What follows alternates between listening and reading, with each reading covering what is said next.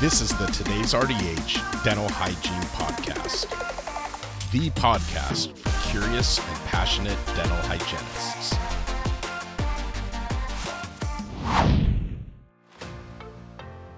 Hi everyone, it's Kara from today's RDH. Before starting, I'd like to thank Philips Oral Healthcare for sponsoring this episode. They have a useful program you can implement in your office that lets you coach patients as they try a Sonicare Power Toothbrush right in the dental chair. Learn more by calling 800 422 9448 or visit philipsoralhealthcare.com. Workplace Conflict Acknowledging Conflict Styles Within the Dental Office Workplace by Karina Hartley, RDH. Ugh, it's Monday. While you're usually a very happy and upbeat person who can be a tad bit annoying to the masses of dental patients who still need toothpicks to keep their eyes open over their 7 a.m. coffee, you're feeling unusually discontented. It started a few months ago when you found yourself the focus of a gossip group in the dental office and realized you were going down a rabbit hole that was becoming deeper and deeper. You became anxious about going to work and no longer your bubbly self. How did this even happen? How did you not see it coming? Something has to give because this is not like you at all. You don't want to change who you are. You want, no, you need your old self back. Are you a dental hygienist who's feeling conflicted about work? Not sure what to do about it and need direction and validation for your feelings? This is the second article in a series dedicated to the topic of workplace conflict and it'll address primarily the theme of conflict styles, as well as how we each possess one or more characteristics that dictate our approach to conflict. You may want to listen to part one from the link in the article on our website first to acquaint yourself with the topic at hand.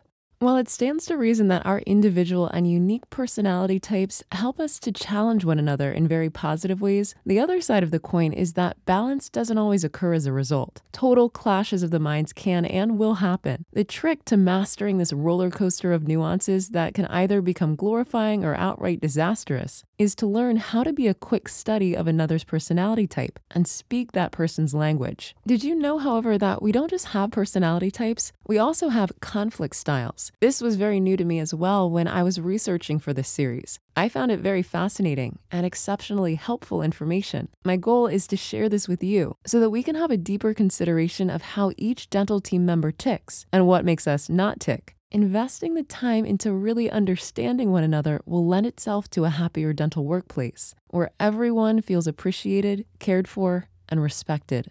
Conflict Mode Instrument. To really study our own conflict mode and how we handle stressful situations, there's an excellent tool developed by Kenneth W. Thomas and Ralph H. Kilmann called TKI, Thomas Kilmann Conflict Mode Instrument. This multiple choice tool of 30 questions asks the test taker to choose the most likely response of two possible choices in scenarios that you may encounter on a daily basis. I was exceptionally surprised at the outcome of this test when I took it myself. I thought most definitely that I would fall into a different category than I did. I learned how each of the five different conflict modes can be used wisely to maximize needed results at a given time, and conversely, when to lean on different approaches for the situation. I'd encourage all dental hygienists to take this test on their own time, or perhaps even as a team, learning more about yourself and one another. As an individual learning tool or as a team building exercise, it'll truly open your eyes to how you handle conflict. The five conflict handling modes the TKI assessment describes a person's behavior along the two basic dimensions of either assertiveness or cooperativeness. An assertive person will attempt to satisfy his or her own concerns. A cooperative person's desire is to fulfill another person's concerns. The level at which each of these two dimensions falls will open up the conversation revolving around the five conflict handling modes. 1. Competing. Might makes right. Often misunderstood. Competing is a power oriented mode that can be used either to pursue one's own concerns at another's expense or directly defend a position that's believed to be correct. It could also be simply trying to win in a less uncooperative way while still being assertive. Uses A. When quick decisions are vital to the dental office, such as in the case of an emergency.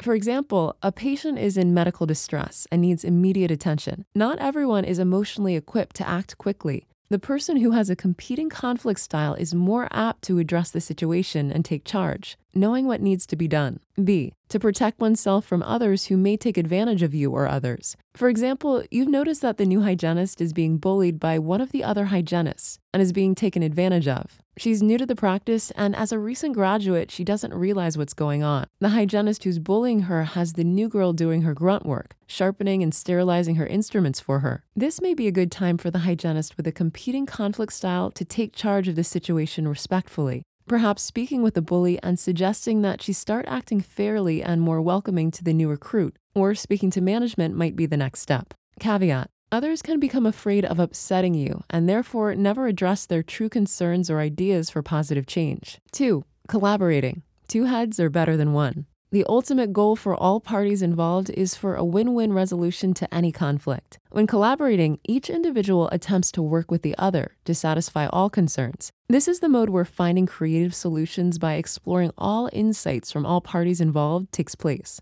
This is not to be mistaken with compromising, which is discussed next. Uses A. When finding an integrative solution where all concerns are addressed, needs to take place without compromise. For example, one team member has asthma and is very sensitive to a certain cleaning solution that another member uses to clean her floors. The member who uses this cleaner only wants to use this cleaner as she's done the research and finds this one the most effective. A collaborative solution may be that the cleaner can be used on the staggered times the other team member isn't at the office. B implementing commitment from all parties by incorporating everyone's concerns. This creates a feeling of value for all parties. For example, a team member, perhaps just the hygienist if the concerns revolve around the hygiene department, allows everyone the opportunity to express how they want to see certain things implemented. Issues could be the number of instruments each hygienist is allowed to order per year, how much time per service is needed to be effective, if Friday should be casual dress day, and how that'll work, etc. Once all matters are freely discussed and agreements are in place, each member signs the meeting notes. C. Working through difficult feelings that interfere with the relationship. For example, one team member is having a very emotional time due to a recent death in her family. She's taking it out on everyone and isn't handling herself professionally. Would this be a good time for someone to give her a hug, let her know that she's not alone, and suggest she take a little time off to regroup before returning to work. She already knows her behavior is unacceptable, but this offer of understanding might be what it takes for her to know that it won't be tolerated, even though it's understood. She'll get the time off she no doubt knows she needs but was too afraid to ask for. Caveat this can be time consuming, so be selective when to use this tool. 3. Compromising. Split the difference. Finding a mutually acceptable solution that only partially satisfies both parties is where a compromise comes in. Sometimes this is necessary for seeking a quick middle ground position. There's a time and place for this, so that needs to be evaluated at the time of the disagreement. Uses A. When time is of the essence and a temporary settlement needs to take place for a complex issue. For example, during the pandemic, much concern was given to how many people should be allowed in the reception area. Should kids be accompanied by their parents? If so, what age? Is that parent to be medically screened as well? While some of these questions had clear cut answers for a time, many compromises needed to be made as time went on, and team members had difficulty implementing all of the rules. At the beginning of the pandemic, I, like others, was exceptionally anxious and became bitter about rules being broken. I didn't compromise enough in areas that I could have, but stood my ground when I knew I should. If a person was in reception without an appointment, I'd ask the front desk, quietly of course, and ask why they were there. If the answer indicated that the waiting room visitor was waiting for another appointment for a significant other or child to end, I'd get upset and remind the front desk that they can only be there with a scheduled appointment. What I needed to do, however, was hear the reason why they were waiting and then decide if the argument was worth it or not. Maybe the significant other was medically compromised and needed to have their spouse nearby just in case. Maybe the front desk simply made a mistake in judgment, but it was a little late to ask the person to leave after suggesting they could stay. The compromise might be to ask the person waiting to fill out the screening forms and have their temperature taken, etc., so that they can continue to wait. B as a backup mode when other modes fail. For example, in the event of a parent coming to the hygiene appointment with their children who are not allowed in the operatory, you find out they couldn't get a babysitter and had no choice. Choosing to reschedule them for a time when they're able to get daycare provided would be a great approach. Rules are kept, children are safe, and an appointment was made for a later date. Caveat costly if principles, values, and long term objectives are at stake, can undermine trust and merit for situations that are deserving of such. 4. Avoiding, leave well enough alone. Not addressing conflict can have its challenges and consequences as well as rewards. To not engage in threatening situations oftentimes is the best method for survival. Sidestepping or postponing issues are relative to the situation at hand. Uses A. when the potential costs of confronting a conflict outweigh the benefits of its resolution. B. When an issue is unimportant or other issues are more pressing. For example, does it really matter if Terry always hums the same tune all day and it annoys you? How about when Carrie always moves your lunch bag over in the fridge, crushing it against the water jug? Or when Candace sweeps everyone's room but yours? In the grand scheme of things, these are more annoying than important and may not be worth the argument. C. To give time for others to cool down. Caveat can create dysfunction if energy isn't focused on making decisions when important and other members can suffer without your input. Take gossip, for instance. In the beginning, we discussed how being the focus of a gossip group can be debilitating to the point of mental and physical breakdown. What if you're a daily witness to this oppressive behavior and do nothing to assist the victim? You might as well be one of the perpetrators in this situation because your avoidance is doing harm to that poor girl being victimized. This is not the time for avoidance and should be addressed. 5. Accommodating. Kill your enemies with kindness. In the opposite mode of competing, this person neglects his or her own concerns to satisfy others. While there is a selfless and generous side to this mode that can be appreciated, the reverse can also be true, in that this person is always yielding and risks never being respected or understood. Uses A. When preserving harmony and avoiding disruption are paramount. B. When you know you're wrong. And C. When you're a leader and want your dependents to learn from a challenge or mistake. Caveat Deferring too much can deprive you of trust, respect, and influence, as well as disinherit you from the rewards of potential contributions. In closing, while these five conflict styles that we each possess to varying degrees contribute significantly to how we each handle disharmony in the dental workplace, we need to also remember that people do things for a reason. Our unique life experiences led us to where we are today. Might I suggest that we try to get to know the why of what our team members do and why they do what they do before judging and contributing to workplace conflict? You may learn something new and exciting about another and become much more understanding.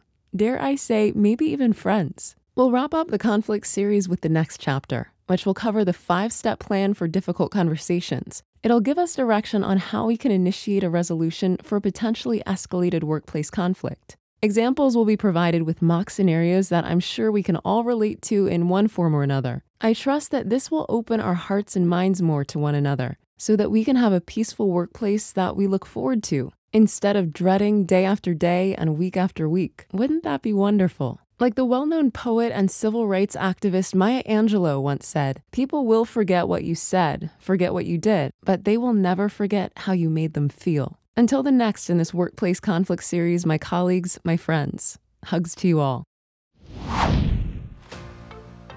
This episode was brought to you by Philips Oral Healthcare, who is now offering an in office trial program to help you show patients the advantages of using a Sonicare powered toothbrush. Every kit comes with a handle, a supply of brush heads, disinfection instructions, and more. Call 800 422 9448 or visit philipsoralhealthcare.com to learn more or place your order today. Thank you for listening to the Today's RDH Dental Hygiene Podcast. Subscribe on Apple Podcasts, Google Podcasts, Spotify, Stitcher, or wherever you listen to your favorite podcasts.